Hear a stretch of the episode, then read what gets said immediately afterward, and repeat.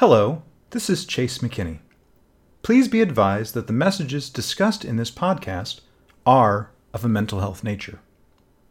While I am a counselor, I am not your counselor. This podcast should not replace professional services rendered to you by a mental health professional. If you feel you are in need of one, please seek one out. Hey everyone, welcome to the next and most awesome episode of Reframed. Um, this time, um, I shouldn't say this time, I should say it's morphin' time! Because we are going to be talking about some teenagers with attitude. We are going to be talking about the very first season of Mighty Morphin Power Rangers. Now, before we dive into that um, and unpack that, um, I, I, am very pleased to announce that I have a, a dear friend of mine um, that's going to be joining me um, on the call. And um, you know, once we um, are on this podcast, I should say, and you know, once once we get to that, we'll we'll talk a little bit about um, Power Rangers and our experience, like being introduced to it and everything like that. And also maybe some other things that are Power Rangers related um, as it relates to martial arts. Uh, but before we get too far into that, um, I'm just going to go ahead and talk about. Um, we'll do this a little bit backwards. We'll just flip it a little bit um, and talk a little bit about some mental health news, and then we'll talk a little bit about, um, you know, um, the on the hunt, the weekly hunt portion of this. So um, a little bit of information that's uh, coming out right now through um, Counseling Today, which is a publication of the American Counseling Association. Uh, there was a recent, um, and by recent I mean about a month ago, article that came out talking about toxic workplaces, um, which might be quote unquote killing um, clients, meaning um, causing a lot of stress and issues related to um, you know, workplace and work-life balance and whatnot. And um, the article starts out saying many American workers are overworked, exhausted, and underpaid, uh, defying their biological clocks with shift work, putting in 50 plus hours, uh, 50 plus hour work weeks, and often juggling the work of two or more people, all under the eye of sometimes uh, capricious management. Um, it goes on to say the idea of work as a mortality risk sounds like an exaggeration, but research, particularly the work of Jeffrey Pfeffer, a profess- professor of organizational behavior at Stanford, um, is making the suggestion that da- the danger is all too real. Um, talking about um, you know job stress costs employers more than 300 billion dollars annually and uh, may cause up to or upwards of 120,000 deaths per year. Um, there's this a lot of ongoing research related to this, um, and as someone that does career counseling um, and likes to do that kind of stuff, like helping people with job life, uh, job work stress, and things of that nature, um, you know, it's something worth taking note of and paying attention to. Um, uh, let's see. Uh, it's a very it's an interesting article um, and it's something that really sheds light on what's going on with work, um, you know, in finding job satisfaction and having um, uh, passion uh, with the type of work that we're doing. Sometimes you do have to just work just so you can, you know, have money coming in so that you can take care of your family. Um, and, you know, so you can pay your bills and put food on the table. Um, I think a lot of people really want to be able to have like passion filled work. Um, I know that generations past, like we're looking at like the boomer generation, it was just like get a job, work the job until you can retire, and then that's it. Um, don't worry about it if you like it or not, just do it. Um, I think that like the shift started really happening with um, the Xers, um, and you know even moving into the millennials. where it's been more of like I want to from work. So when you make that shift, um, it can lead to more but it's it's worth noting. And and as always, I'll make sure that I get a link up for this so that if you want to read it in more detail, you can, and um, um, go from there. So um, if you have any questions about this, or if you want to talk about it offline after this episode airs, um, I'd be happy to talk to you about it. Um, you know, we can have a conversation about work-life balance, job stressors, um, or even finding a career, uh, you know, that you're that you're trying to be passionate about. You know, you want to make a difference in this world. There's nothing wrong with that. So, anyway, that's that's the main thing for um, the Channel 49 news. Um, again, I know that we're kind of switching it around, um, but with that, I want to uh, take the time and introduce um, my co-host for um, this episode. Um, again, it's a, a, dear friend of mine. I consider him a dear friend. I hope he considers me a dear friend too. Anyway, uh, his name is uh, Tim Pace, or Timothy Pace, if you want to be really formal with him. Um, him and I met. Um, uh, gosh, I think it's been like three and a half years ago now. Um, five years. It's been a long time. Three, five, 16, 22. I don't know. It's been a long time uh, since I've known this guy. Uh, we started doing some martial arts together. And with that, um, I'm going to um, more or less hand the mic to him, let him introduce himself uh, to all of you, and um, go from there. So, Tim, whenever you're ready, fire on your microphone and uh, tell us about yourself. Well, uh, Chase, thank you for having me here. Uh, you mentioned the martial arts. I've been training in martial arts since I was eight years old, multiple different systems. I'm also a military veteran, multiple times in Afghanistan with Seven Special Forces Group.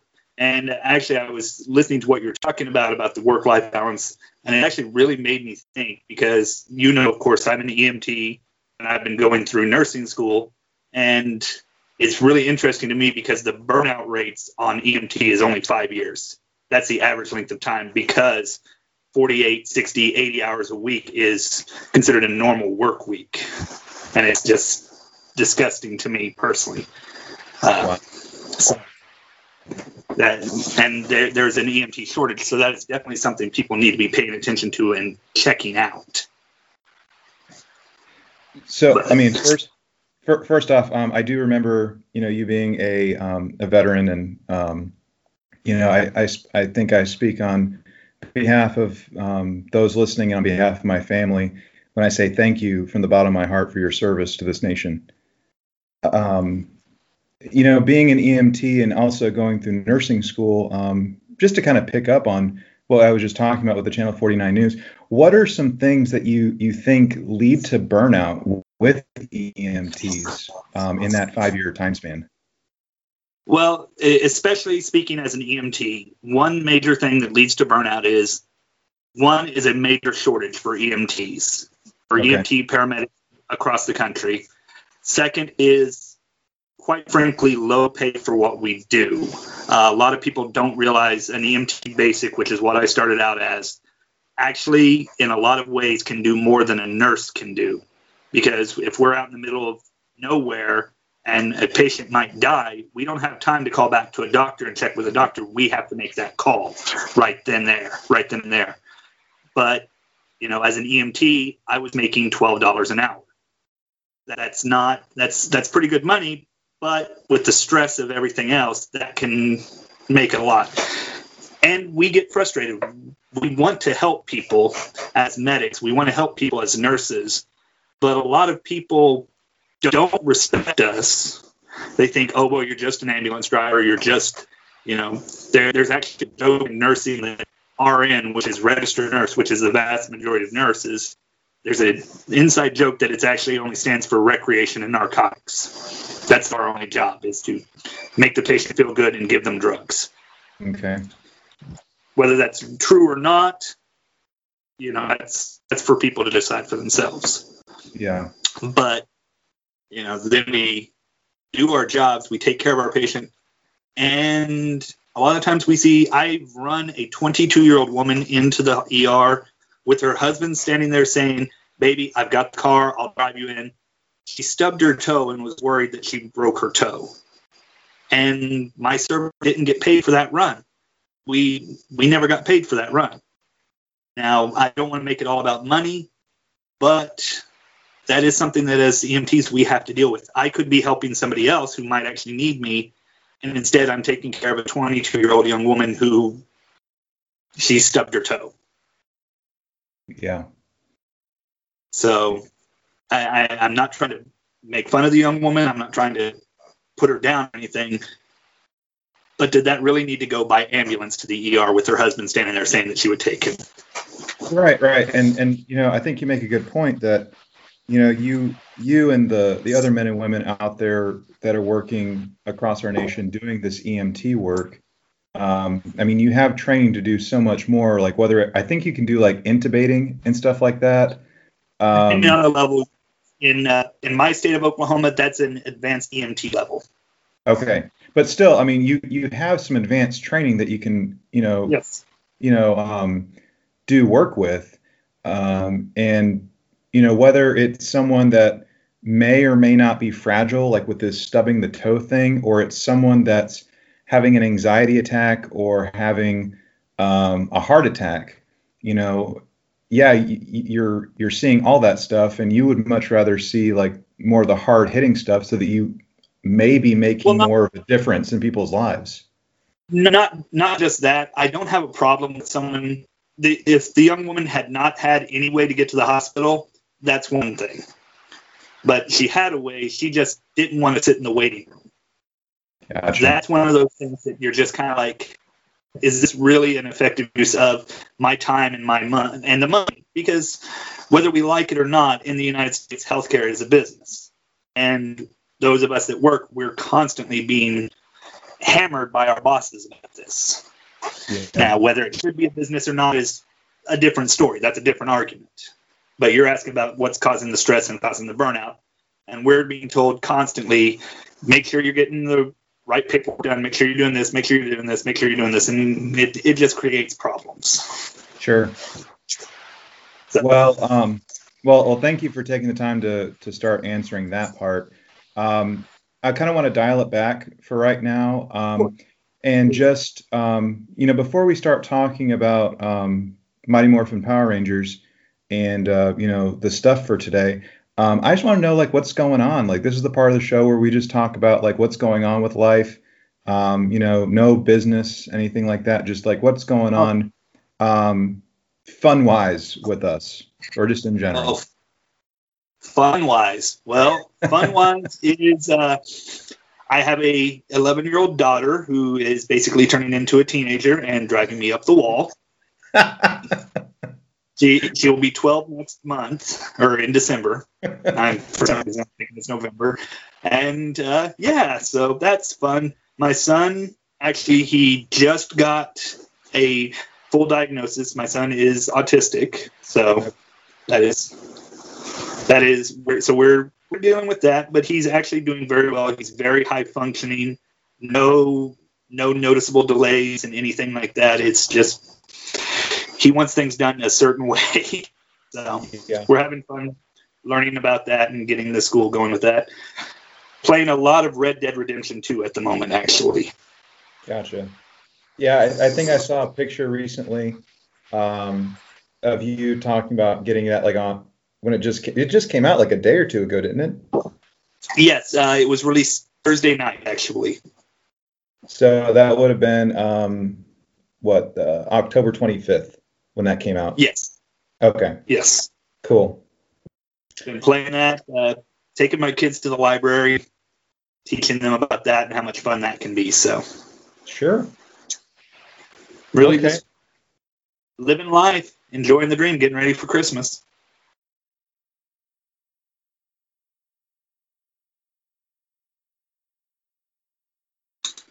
Hey Chase, are you there? There you go. Yeah, Chris will be here in about months. It's just it's hard. Um, yeah, I'm here. So Michelle and I, uh, we have uh, we've been busy ourselves, um, going to uh, Comic Con, um, you know, and then doing all this fall stuff um, that goes along with it, and everything like that. Um, uh, what was it? We are. What's that? I was saying I saw the pictures of you uh, dressed in your Doctor Who outfits and everything. So. Yeah, yeah. I recently um, tried out a new character. I've been doing a makeup test on him for a little bit, um, but I finally pulled the trigger and um, did a Professor Lupin from Harry Potter, and I'm pretty happy. I'm pretty happy with how it turned out. Um, I wore it to I wore it to Comic Con and handed out chocolate and said, "Eat this, you'll feel better." To everyone I took pictures with, and just had a great time. That sounds like a lot of fun. Uh, Sam and I, my wife and I, actually went to Little Rock and finally got a chance to meet Johnny Young Bosch earlier this year, and that was a lot of fun.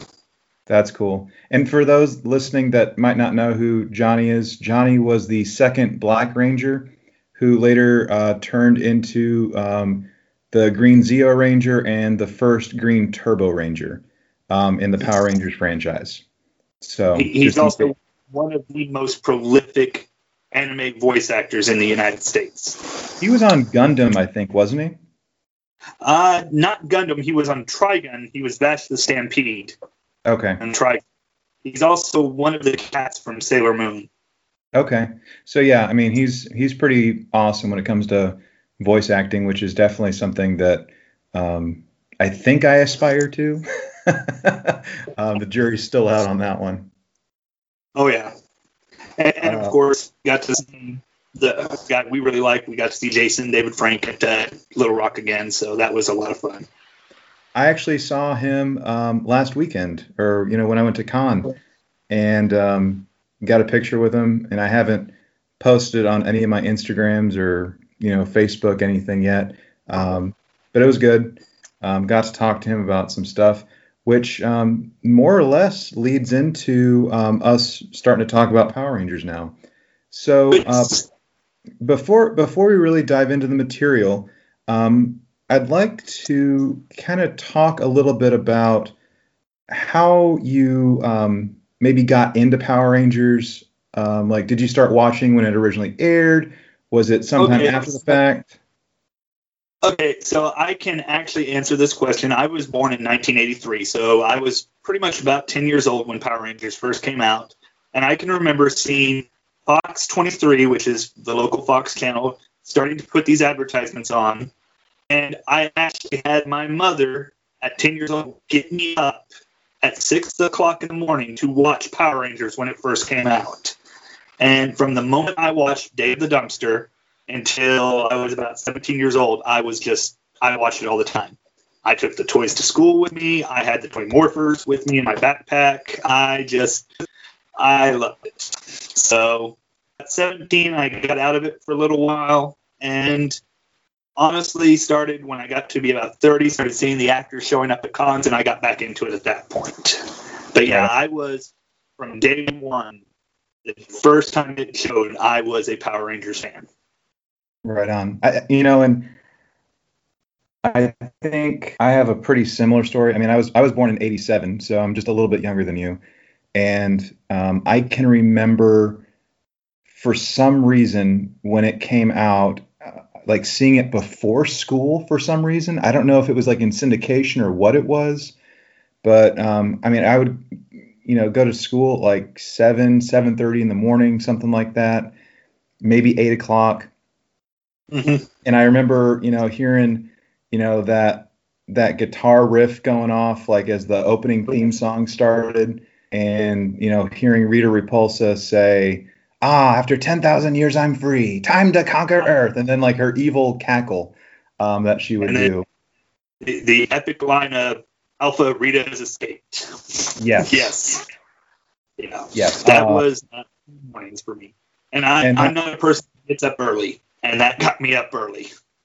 Yeah, I I I was I didn't get into like too much stuff when I was younger. I mean, the two things that I was pretty much obsessed with growing up was being a Boy Scout and Power Rangers. That was it. Mm-hmm.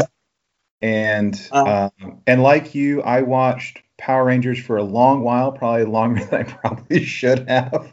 um, but um, from the time Mighty Morphin came out um, up until I think I think it was like um, in space, um, which I think is like the I think that was the fifth season, fourth or fifth season of Power Rangers, something like that, maybe sixth. Whoever's listening to this, don't judge me. I'm going off memory right now, and I'm guessing. Um, but in space was like the last Power Rangers I can remember actively watching, and then mm-hmm. I remember kind of seeing some um, some some episodes of Time Force, and I thought that was pretty cool. And I actually just finished binge watching Time Force, and that is a show that I want to talk about on this podcast because the acting on that is phenomenal. Um, it is. The, the, messages are phenomenal when it comes to Time Force, but we're not here to talk about Time Force. that'll, that'll be another podcast later. Absolutely, yeah, yeah. Time. I love Time Force. I love the acting and the messages and the morals and everything that goes along with that with that show. I should say. So, um, and so and so, yeah, go, especially go for me. Oh, sorry. Go ahead. No, go ahead.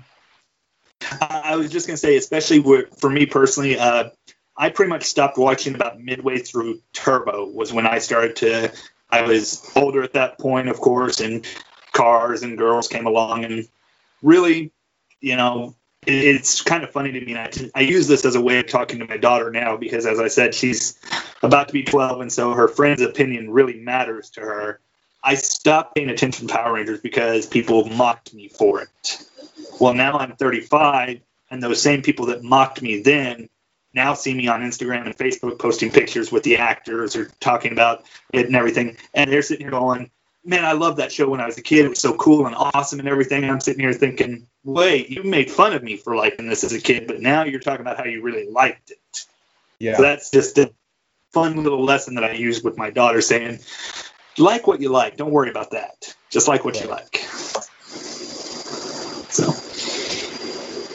Um, so. What what exactly um, what exactly about Power Rangers as a franchise do you like? Like what what drew you in and what kept you? Um, like what was it about the show that you really liked? what drew me in one i've always been a fan of superheroes i've always loved superman batman robin the x-men it's always been something that i've really enjoyed i've always been nerdy in that way uh, and i'm not making fun of anybody with that i'm just saying i've always been more into the superheroes and the epic conflict good versus evil things like that. And to be honest martial arts and giant robots. I mean how, how can you not love giant robot dinosaurs? There you go. And really a lot like you said you love time force. I love a lot of the early lessons in the early series as well.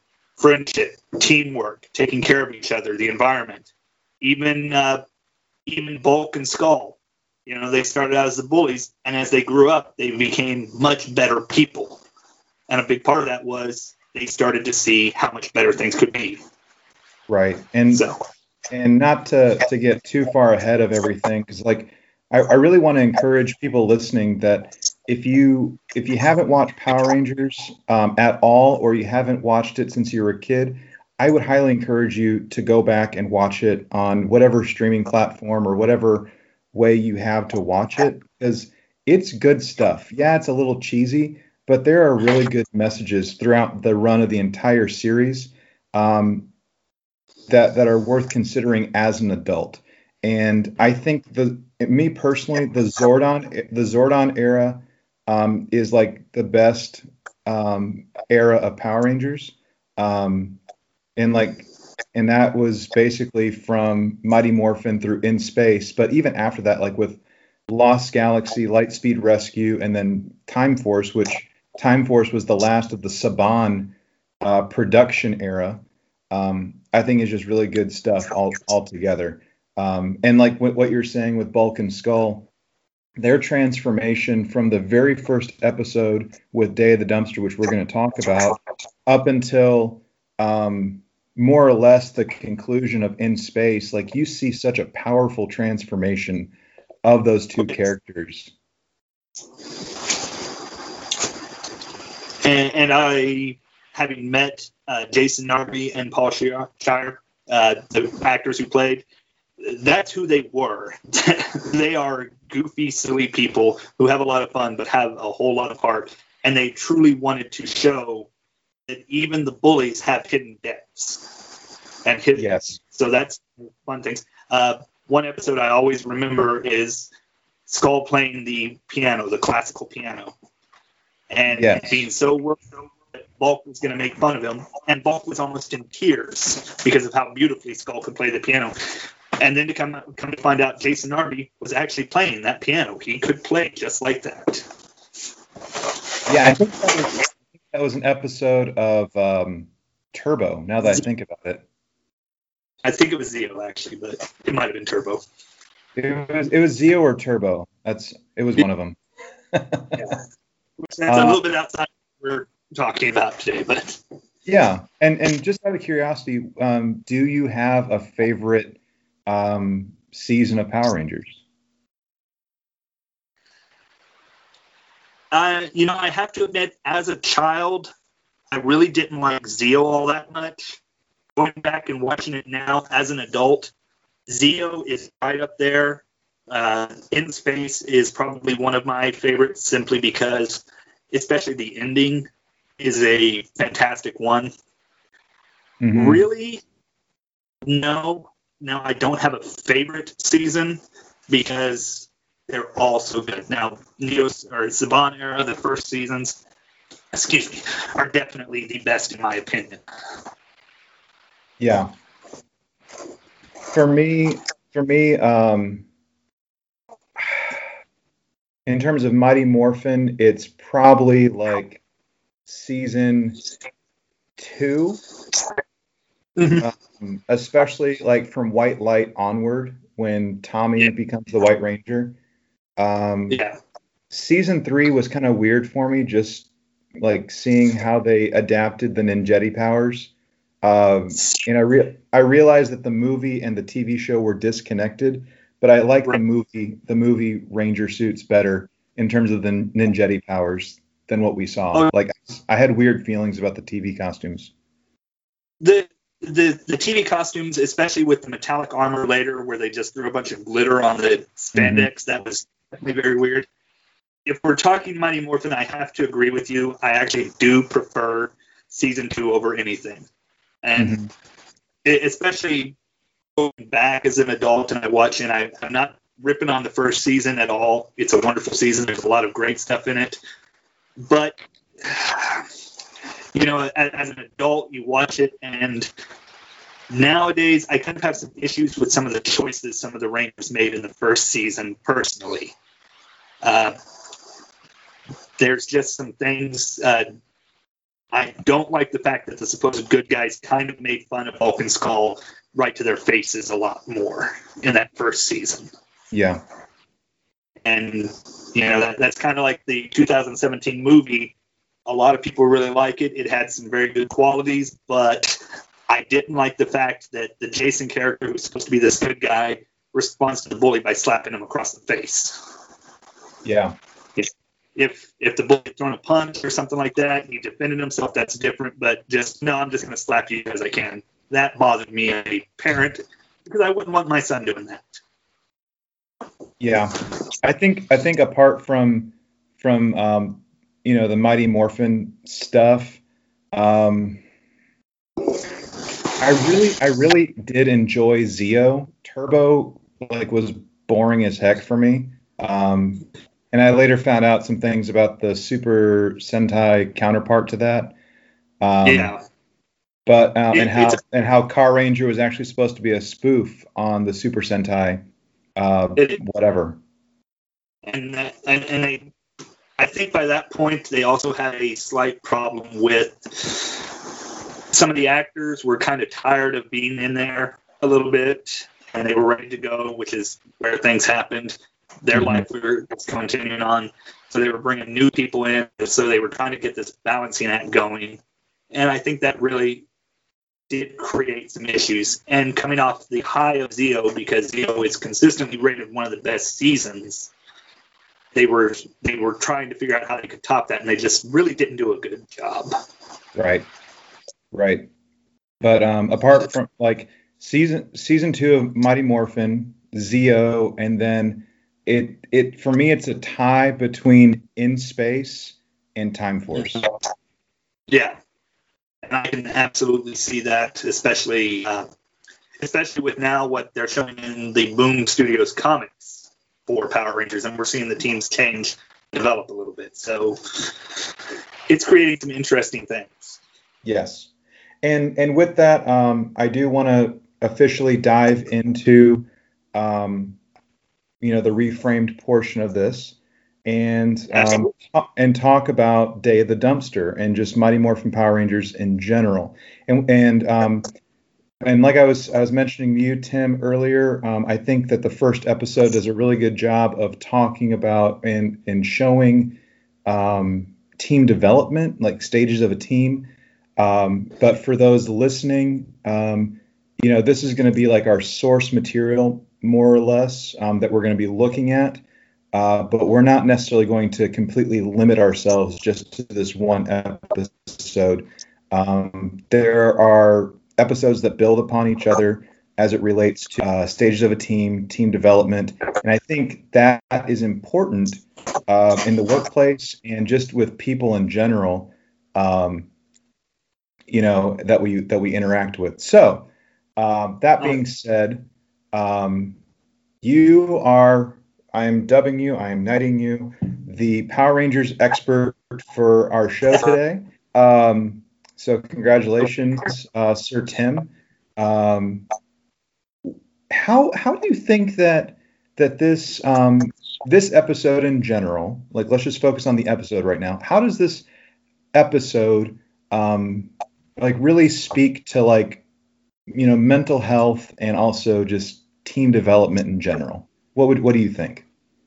Well, as for team development, one of the first things that, of course, is when Zordon gives them the morphers originally, there are clear team dynamics already coming into play. Jason is very quickly established as the leader. Uh, Billy is very quickly established as the techie guy. Zach makes himself very useful, becomes the second in command. And Trini and Kimberly, of course, they're the ones there. They're they're doing their jobs and they're doing everything else. They're the team members. They're the ones that are following and doing what they've got to do. But the biggest thing is they're talking constantly as they're trying to figure out whether they even want to take part in this. It's not just one guy stepping up that you see in a lot of stuff where one guy steps up and starts saying, "Hey, we're going to do this, this, this, this, this, this," and everybody obeys. They're all listening and talking to each other. They're talking about whether they even can do this and then, of course, the putties attack, they morph, and they start to work together. They do a good job. They're backing each other up. They're helping each other. Yeah. So there's not a immediate one guy is absolutely in command. Everybody else just does what he says. They are mm. helping each other out a lot. So. Yeah, yeah. Um, those those are definitely some things um, that I picked up on as well. And um, oh, what was it? Um, you know, whenever I think about the stages of a team, um, I think of, and, and, I don't know if you've like learned this in like leadership courses or, or not, but um, you know, what I've been taught and what I have taught to other people is that you know there are more or less uh, four stages of a team: forming, storming, norming, and performing. Um, forming, as as the name implies, is you know people are coming together. Uh, they're they don't really know why they're together. They might have some kind of unified something or another. Um, storming, they're trying to figure out which direction they're going to go. They're not too sure. They're kind of button heads with each other. Norming, they're kind of, you know, they're starting to get out of that storming phase. They're starting to perform a little bit, but performing, man, all, they're firing on all thrusters. They are moving in one direction together. They have a unified purpose, stuff like that. Right. So, under um, under something like that, uh, with you know, like what I just described, how would you um, like break that episode down into those four stages of forming, storming, norming, and performing? Um, I would actually have to say that the fourth stage, performing, is in there, but it's also kind of not. The Sure. fourth stage to me doesn't come until episode two, three, four later on. But definitely you have forming. You see that even before they are even teleported to the command center. They're all in Ernie's juice shop. They're talking to each other. They're, these are people that have already kind of formed a group because they're already friends. They know each other. And then they're brought into and given this whole whole deal about oh evil space alien trying to take over the world, space witch, monsters coming down, all this wonderful thing. And I think that that would be in your second stage where you're talking about storming, because they're not really. They are a group, but they're not in the same way. So they're trying to all figure out. You've got Trini wondering if they can even do it. You have Zach doing the same thing. You have Jason who's literally saying, "Guys, we got to do this. We can do. We can do this. We can do it." Billy's just he's along for the ride. He's excited about the possibility of the technology, and Kimberly is the same way. She's a, she's along for the ride. She's in it if the rest of them are in it. And again, I mentioned the putties start attacking. They all morph. That I think is where you get into your third stage. Okay, may not be all for the same reasons, but they're agreeing at that point. We've got to do the job because we have to do it. We're not. They're not going to let us go. So they all transform. They morph and they start to work together.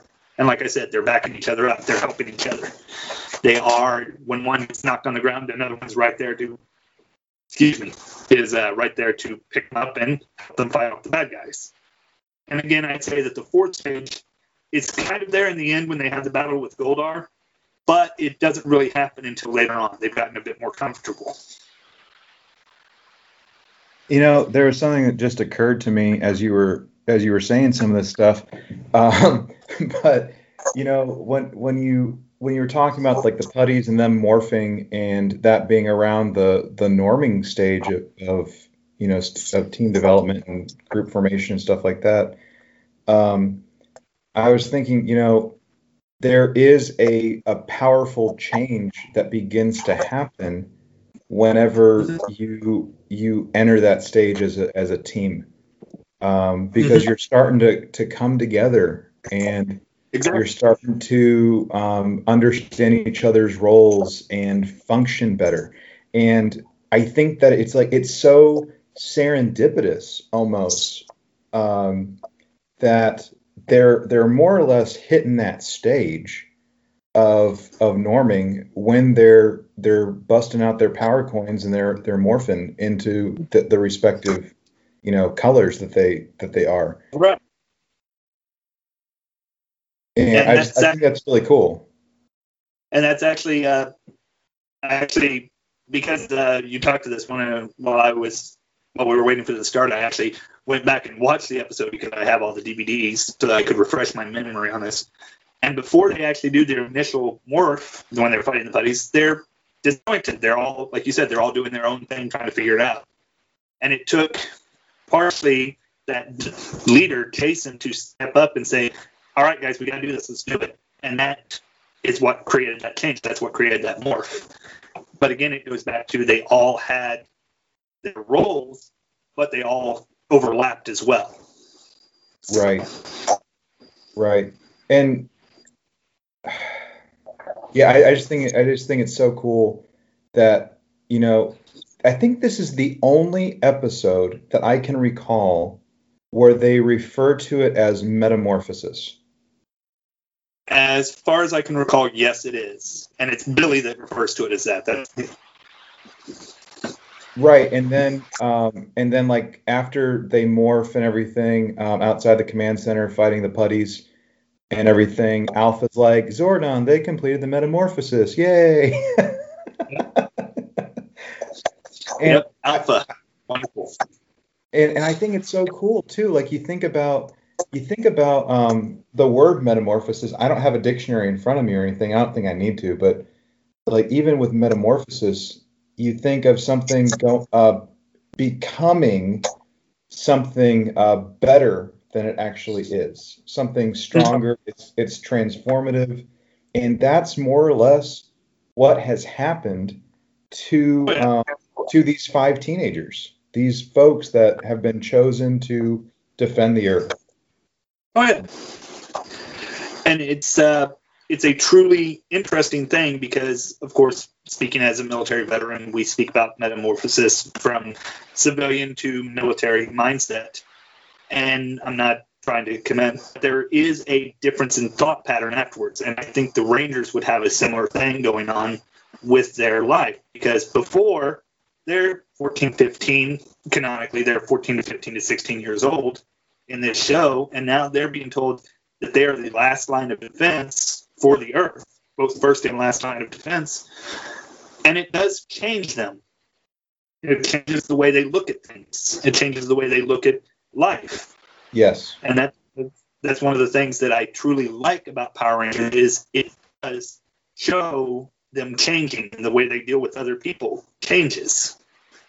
So, and and to a, to a real extent, one thing you see a lot in every season is the who are their closest friends, the other members of their team. So that's that's a truly interesting thing to me about Power Rangers, and you're talking about team dynamics. Really close teams become that way. They become like they, they become a family. They become like a surrogate family for you, more or less. Exactly.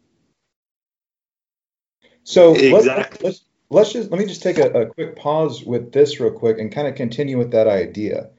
So, okay. if, if you don't mind me asking, Tim, where around what time in your basic training or just in your military, you know, time experience did you feel like, you know, the people that you were training with were becoming your family? Like, where where was that happening for you? You know, and it's I can only talk about my own experience. I don't know everybody, but for me, it was so gradual. I didn't really realize the change. Um, there was no serendipitous moment. There was no eureka moment for me. It was just the day I stood there in my Class A's and graduated was kind of the sort of slow realization of the idea that I'm now part of something other than what I was before. Maybe bigger, maybe better. Not you know, not going into any of that, but excuse me. Um, I can, if I see somebody and I can speak with them, and, and I, this is something, especially in the veteran community, we always shake our head at people who want to claim to be veterans or claim that they were part of something. And I'd like to, I we joke about the fact that you can spend five minutes talking to someone and you know for sure whether they actually did anything in the military or not, or whether they just pretend. And there's just shared experiences, there's attitudes that you can't get any other way. There's details, there's shared experiences. Even if I was on Fort Bragg, North Carolina, and the guy I'm talking to was at Fort Wainwright, Alaska, there are similarities in the military things that he and I both had to do, even though we're a thousand miles apart, that we both know that feeling. And so it creates a brotherhood, a union, I suppose, that is very hard to fake. Yeah, and I think I think you're you're very right about something too. I mean, um, even though, um, and I think I've mentioned this before on the podcast, maybe not, um, but I, I I've tried to serve this nation, but I was medically um, DQ'd through the ROTC program that I went through, and you know I wish, like I said, I wish I could serve, but at the same time, you know, you know, um, it's fine. Also, um, there are other ways to serve this nation, and um, and you know, although it's not military service, there have been countless other um, organizations and things that I've had the opportunity to be involved with that I've oh. had those shared experiences with folks. Oh, and and, you know, um, and and growing with the people that I've you know been with and, and whatever it is, whether it's like with school right now in you know in the the doctoral program that I'm doing or it's through um, the Boy Scouts and like doing like week long trainings or you know adventures or whatever. Like you know, you think you know someone, but when you really like are spending like 24 7 with them and you're learning about who they are and how they function um, it changes you, man, and you get like that much closer with each it, other. Um, you mentioned the Boy Scouts. I I stopped very early on in Boy Scouts. Uh, part of that was simply the Boy Scout in my area is not really supported, sadly. But I do have a very good friend who, like you, is an Eagle Scout. He, he made it to his Eagle Scout. And, you know, you and him met, there would be things you could talk about. I would have no clue. I, I just wouldn't. There are experiences you've had. And that's the same way with the military. You mentioned you tried to join, and I, I applaud you for even trying. There's a lot of people who don't even try. But that's just, that's that's life. That's humanity. Yeah. And we can't look down on people. I, I know plenty of people, I can't stand them, military veterans that look down on people who didn't serve. That's that's stupid. It's I'm sorry. It's foolish. Right. And and this is in this um you know idea about military service. Um I, I don't want to you know if if if people listening to this get upset at me for this then you know you're entitled to your opinion but this is mine. Part of me wishes that in a way um, we were like Israel in the sense that you know you have to serve um, the nation for a certain amount of time. Because not not everyone needs to you know be out there you know um, deployed you know in Iraq or anything like that. You can fly a desk and do administrative work for the military and the government. Um, and that's just me. I and of course, you know, uh, again, same thing. If I offend anybody, I apologize. I don't mean that. Um, I don't mean that. I feel I actually agree with you, Chase. Not everybody needs to be an infantryman. That was my first MOS while I was in the service. I was in 11 Bravo. I was an infantryman. I've got my blue cord.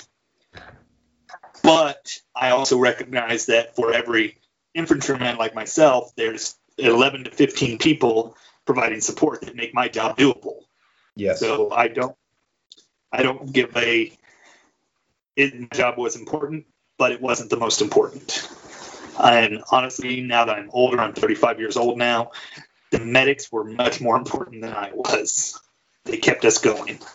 Food yeah. was more important than I was because it, it's just the way it is. Um, I can think of a lot of works projects that would be better served if everybody were required to spend a couple of years doing things for state or local or government or federal government. Uh, and it would actually possibly solve some of the problems we have with education if we sat there and went, we're going to teach you a trade so that you've got a job. Um, up in Ohio, which is a very interesting state, they actually have a VOTEC program that I support fully that allows kids in high school as young as 16 to get their EMT basic. And they do this, one, because there's a shortage of EMTs, they get college credit for it, and they can actually see do I really want to get involved in medicine? You know, yeah. thought, well, I want to be a doctor later on, so let me get started young and see if I actually want to do this. And I yeah. support that wholeheartedly. That's a great idea. I wish more states would adopt that kind of thing. Yeah, now, um, now getting back to to Power Rangers, um, some some other some other ideas that aren't always uh, readily taught um, when it comes to like stages of a team. Um, at least up front, like you get like the basic like a basic type of training where it's forming, storming, norming, performing, like we talked about at the beginning of this. Um, but you also have um, other stages um, called like um, reforming and also adjourning and right. um, and those things can kind of happen at the same time adjourning meaning like the group is breaking up or right. you know reforming like the group is like changing whether it's like um, the structure of the group um, or it's like new members of the group being added or members being taken away um, yeah. i know i know that like for what we're looking at right now day of the dumpster uh, which is the very first episode of Power Rangers. Period. It's season one, episode one. It kicked this whole thing off. Um, there are other episodes that happen um, in the Mighty Morphin Power Rangers run. That kind of speak to this. Um, um, we don't have to reference specific names of episodes, but like, what would be some good examples of that, Tim, that that come to mind in terms of like the reforming and the adjourning well, and how that affects like team development? Well, I, I, know you said we don't have to name specific episodes, but there's, there's two that I'm going to reference real fast. Sure. The first one is, of course, the probably one of the most famous miniseries in all of Power Rangers history, which is Green with Evil. Yes. Uh, you know, we both we both train have trained with uh, Jason David Frank, who played Tommy, the original Green Ranger, and of course, for brief synopsis for those of you that haven't seen it, it's the bad guy. She has her own Power Ranger. He's more powerful than all the other Rangers. She literally mind controls another teenager, gives him this power, and for five episodes, he just wrecks the team. He gets rid of Zordon. He breaks Alpha twice. The Megazord is almost destroyed, and just he wrecks them. Yes. And it's only by actually working as a team, and I mean truly working as a team in the final episode of uh, Green with Evil Part 5, they're able to defeat him, break the spell, and he then joins the team. And the reason I bring that up is most everybody that's studied Power Rangers knows Green with Evil. But there's another episode, a couple episodes later, that I truly love, and it's the episode Gung Ho. Yes, fantastic episode. Absolutely and fantastic. The thing that it makes this episode unique or special is they are. This is actually where they get Titanus to form the ultimate Megazord, the Ultra Zord. Yes. What makes it so great is Jason and Tommy who are butting heads because remember the Green Ranger is actually more powerful than the entire rest of the team. Even without Rita's magic, he's still the most powerful Ranger. They're butting heads. Jason and Tommy are butting heads. Jason's the leader. Tommy's the most powerful. There's a little bit of head butting and whether or not they should even do this. So Zordon sends them to go get specialty blasters, is the, the gimmick or the kind of ruse that Zordon does. And they Jason and Tommy have to actually work together to the point where it's actually the first time we ever see the armored Red Ranger. Yes. Titanus, the guardian of these blasters. Tommy gives Jason his shield. Jason gives Tommy the power sword, and they're defending. Their their uh, Tommy distracts Titanus and goes and gets. Jason goes and gets the blasters. And the entire idea, this whole episode name actually comes from Trini, the Yellow Ranger, talking about the teammate or Tommy and Jason really need gung ho, which they claim is Chinese for teamwork. So, and it's the whole episode is really about how they can work together as a team. How can the leader and the most powerful one work together? So there, there are um, um, some leadership uh, principles that I can remember learning um, as a teenager and two of them were um, understanding the needs and characteristics of the group, um, and also understanding and knowing the um, resources of the group. So, mm-hmm. um, so not only knowing you know what each other needs and you know what makes the group the group, but also um, knowing what you have at your disposal to be able to be a, a high performing team and I, that's what I think is so cool about like those episodes that you cited. You know, like for one, I mean, there are other Red Rangers out there, but Jason is, um, from what I understand, he's considered to be the most powerful Red Ranger out of every single Red Ranger. You look at any of the, you look at any of the um, surveys, and yes, probably the most popular too. Um, but you look at like surveys and polls out there, that like look at all 20 some odd Red Rangers that there have been through the entire run of the Power Rangers franchise. And Jason is the only one that has been able to take on Tommy and actually, you know, take him down basically. Yep. Um, so like and, that that's a feat in itself. Well, and even look at the 10 year anniversary special of uh, and I can't remember what it is, but it's the one Red. Red where all the Red Rangers, all 10 Red Rangers at that point, come together. And what do they all do? They're all waiting on Jason. They're waiting on the first. And when he comes up, they're all just awestruck to meet him. Yes. Everybody knows Tommy, Jason is the one they were waiting on. Yes. So that that's interesting to me uh, because, like you said, it's that leadership thing. Right, and then so like that's that's kind of like a reforming thing because you know the the five teenagers, the the first five rangers that we meet and are working with for you know probably the first third of season one. Um, you know they've they've worked well together. They've been friends. They've they've been through you know all these fights to save the Earth together, and now here they are. They're adding an enemy now as a friend um, to their Right. line. And Right. Uh, fast forward to oh gosh, what is it? I think it's like if it's not, I can't remember if it's season one or if it's season two. Please forgive me, uh, Tim, and anyone that's listening. But um, it's the power transfer Right. when when you have um, Tom or not Tommy, when you have Jason, you have Trini and Zach. So you have the red, yellow, and black ranger um, basically leave, and you have three new teens that that come on board and you know take on those powers. right. Um, that's that's like an adjourning and a reforming all in once, It, basically. it, it is especially the way it comes about. Uh, that was actually after White left because So- So that was that had to have been like in the second season, uh, around like episode fifteen or twenty, I think. yeah, that was about midway through second season, and it was especially interesting because, of course, Rocky, Adam, and Aisha showed up before they actually became Rangers. They weren't just picked up; they they showed up before and actually competed against the or not against, but they competed. So they they would they did not just show up out of nowhere. We got to know them before they became Rangers, and they actually discovered the Rangers' secrets secret identities before they became Rangers. So yeah, you're right. There was a journey there already. There was an interesting change coming about, and it was also a unique one because Rocky is, of course, the only Red Ranger who was not the leader of his team.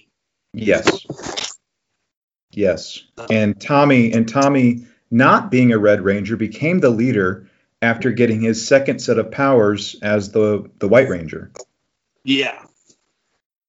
And, and, And- of course, there's all kinds of behind the screens reasons for that, which was very interesting. With, uh, you know, Jason David Frank was originally only contracted for 10 episodes. And the Yeah, 10 one- episodes was because that was the amount of footage that was had- you know original to the Super Sentai that that was they were using as stock footage basically. Right. And he was so popular that they brought him back. There were, um, I think I remember hearing in like a couple different interviews that there were kids that would not eat or sleep um, unless Tommy came back to the show. Like there were is apparently the- parents writing to the studio telling the producers this stuff. That is the urban legend. Um, I can neither confirm nor deny that I wrote a letter to Saban saying that I me back. Because, of course, um, like a lot of kids, I was a Jason fan at first. He was the leader. He was the red guy. He had a T Rex. I mean, come on, how can you how can you not like that? And then Tom showed up, and well, he had a dragon, and that beat the T Rex. So we're good there. Yeah, and he had the shield. I mean, you had to love the shield. yeah. Um, something something that I think is is important uh, when it comes to like team development is understanding that you know you have these like four to six some odd stages that you're going through um, and that we've covered so far and they don't necessarily happen in order. And you don't and just because you get to one doesn't mean that you keep going or that you stay there. In reality like you're you're really going back and forth through all these like at different times. You, Uh, you really are. Um, you mentioned talking that you wanted to stay mostly on season one, which is fine, but we do need to talk a little bit about season two, especially since you brought up the reforming of the team with Rocky, Adam, and Aisha showing up. That then changed the dynamic of the team, which we saw them, of course, with the original five and Tommy, even when Tommy came back as the White Ranger. Even as the the dynamic was still very similar because they all knew each other. They knew how to work. They knew how they were going to react. Kimberly was still the heart of the team. Uh, excuse me, Kimberly was a part of the team. Billy was the tech guy with with Trini as a backup tech, backup heart, the one who kept calm, kept them together. Jason was the leader, and even in those early episodes of the White Ranger, Jason was the second in command, but he was still kind of the battle leader, if that makes sense. Like a field commander. Exactly. Yes. And Zach was still the guy who they had fun, could always be counted on. And then suddenly three members of that team are changed. They're no longer the well functioning team where they knew what each person was going to do in a fight. Now they have to learn about these new guys that are their friends, but aren't don't have those shared experiences with them. They don't know exactly how these three new guys are going to jump. So we go back now to stage 2.5, kind of. Yes. So, and that just changes. And then, of course, later on, Kimberly leaves. Katherine comes in. She becomes the new Pink Ranger. We have a new Yellow Ranger at the start of Zeo. So the one interesting thing about Power Rangers, especially through those first six or seven seasons to the end of In Space, it's one continuous team, but the members keep changing. Yes. And so the dynamic keeps shifting back and forth throughout the whole thing. Yes. Even, even to the point where in Turbo, we lose Zordon, the mentor, the guy who's really been the wise father figure he has to leave, and now we have someone new that we're trying to figure out, and she's changed up the way things are done. Right, and then like not even not even with Zordon, who has been this mentor figure, like you were saying, um, for years. Um, like losing a mentor sucks. You know, it's like oh, someone oh, yeah. that you rely on that that you can go to when you need like wisdom and advice on stuff, and that's who he was for the team. And like you have this new person who's trying to be the mentor, but they haven't they don't have any like buy-in with the team really. They're just there and and stuff. But you know, apart from Zordon, you also have um, a loss of an associate as well, um, in yes. a way with Alpha, like with the personality change of Alpha that you um, experience in um, the second half of Turbo, more or less. So it's, I mean, it just is a fascinating study on group dynamics. Yes. The first and then then you even get into in space and you get to the very end and the choice that Andros, the Red Ranger, has to make at that very end. I mean, that is an ultimate choice of a leader that you know we all pray we never have to come in, come across. Right, and we're gonna we're gonna leave that one alone. We'll let people get to um, Power Rangers in space and let them experience whatever choice he has to make. no, spoilers guys. Um, so okay, so we've talked a lot about about this stuff. Okay, um, you know, with Power Rangers and team development, group dynamics. Um, in, in your opinion, what is the biggest takeaway of everything that we've we've talked about so far as it relates to this stuff? Um, my my thought on the biggest takeaway on all of this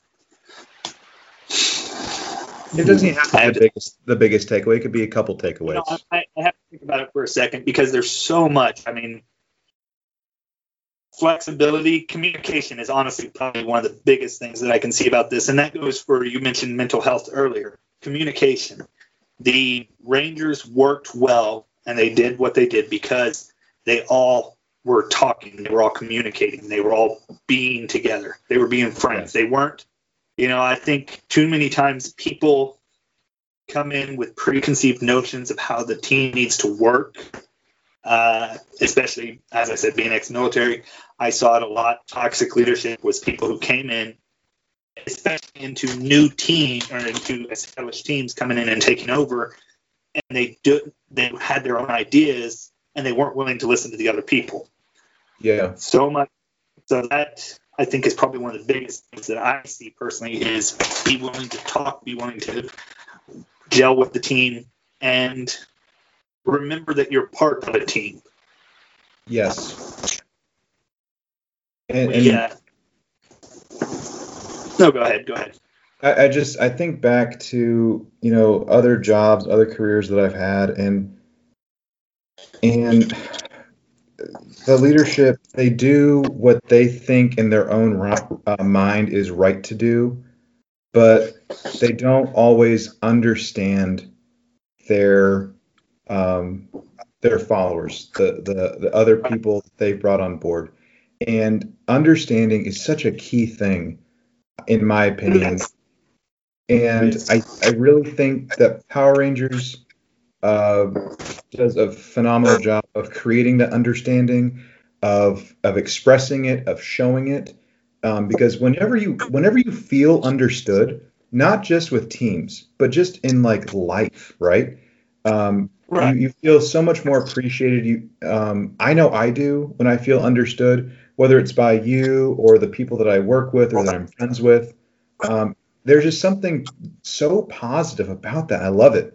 Um, and well, you know, like like with us, you know, doing um, martial arts with um, Hanshi Frank, um, Hanshi Jason David Frank. Um, you know, there there are things that I didn't understand, but like, you know, being able to express it, and you know, you and people like uh, uh, Matt Black or Matt Simpson, whatever his real name is these days, uh, uh, and Robert and Brock um, people like that, like that just made a world of difference to me. And I felt like I was able to be a more effective team member with the right. martial arts that we are doing together. Right. And speaking as someone who's been in that leadership position before, one of the things I have found is by uh, by talking, I may not agree with your thoughts or your point of view, and I may to some I may for example, giving orders to my soldiers. I may give them orders that they don't want to do, but because I could talk to them and I could explain to them, hey, look, this is why I'm doing what I'm doing, it makes it easier for them to stomach. Well, I really don't want to do this, but okay, I guess we got to do, do this stupid junk. Some of the worst leaders I ever dealt with in the military were the ones who sat there and said, "You're going to do what I tell you to do because I'm the boss, and you're going to just shut up and do it." Yeah. So that's. I, I, I want to start to to, to wind this down, uh, we've had a phenomenal conversation with this, mm-hmm. and I'd love to have you come back sometime and talk about other Power Rangers stuff, whether it's season one, two, or you know, in space, whatever. Um, is that oh, something yeah. you down for doing again? Absolutely, man. I'm, I'd right, to come have, back and talk. We have you on record for it, so that this is great. All right. yeah, um, know me, I think so much. but um, uh, this is good stuff. And um, for anyone listening, um, like I said at the beginning, um, or somewhere around the beginning, if you haven't had the opportunity to uh, to watch this stuff, or if you you know passed over it when you were younger, um, if you can get over some of the initial cheesiness, because you got to remember this was a kid show, but if you can get over some of that stuff, you're going to find yourself um, looking at some very um, well timed messages that can be applied at any stage of life. Um, and you know, while we're talking about you know Power Rangers specifically and how like it affects group dynamics, like you look at stuff like um, um, like in space, for example, which um, is still part of the Zordon era. Like we were kind of talking about, you're dealing kind of with sacrifice with that. And then like when you look at Time Force, you're looking at stuff related to like race and class and things of that nature. And it is so, it is so good. And um, mm-hmm. anyway, um, I just want to wrap that that part up. So Tim, thank you so much for uh, being with us. Um, if anyone wants to uh, get in touch with you, um, are there ways that they can, like if they want to do like social uh, media mean, or contact you or anything? Yes, of course. I mean, there is uh, my Instagram, which is Timothy Pace Seven. Just timothy.pace.7. You can contact me through there, or you can find me on Facebook. Uh, it's real easy to find me. I'm the guy with the Green Ranger helmet that's basically saying, "No, I'm not a Democrat. I'm not a Republican. I'm a Power Ranger." There we go. There we go. And and guys, I've um, I have met Tim in person. Um, he lives in Oklahoma. I live in Texas. Uh, we met I think the la- one of the last times I saw you was like a year or two ago uh, when we yeah. were at the North Texas Irish Festival or something like that. Uh, I need uh, I need to make a day trip or something down there, and we get together and train or something. Yeah, yeah. I'm uh I'm probably going to be testing for green belt hopefully um, in January, January of 2019, and um, I don't know if you're still doing the belt system or not, but yeah, that'd be that'd be so much fun. Um, we should do that.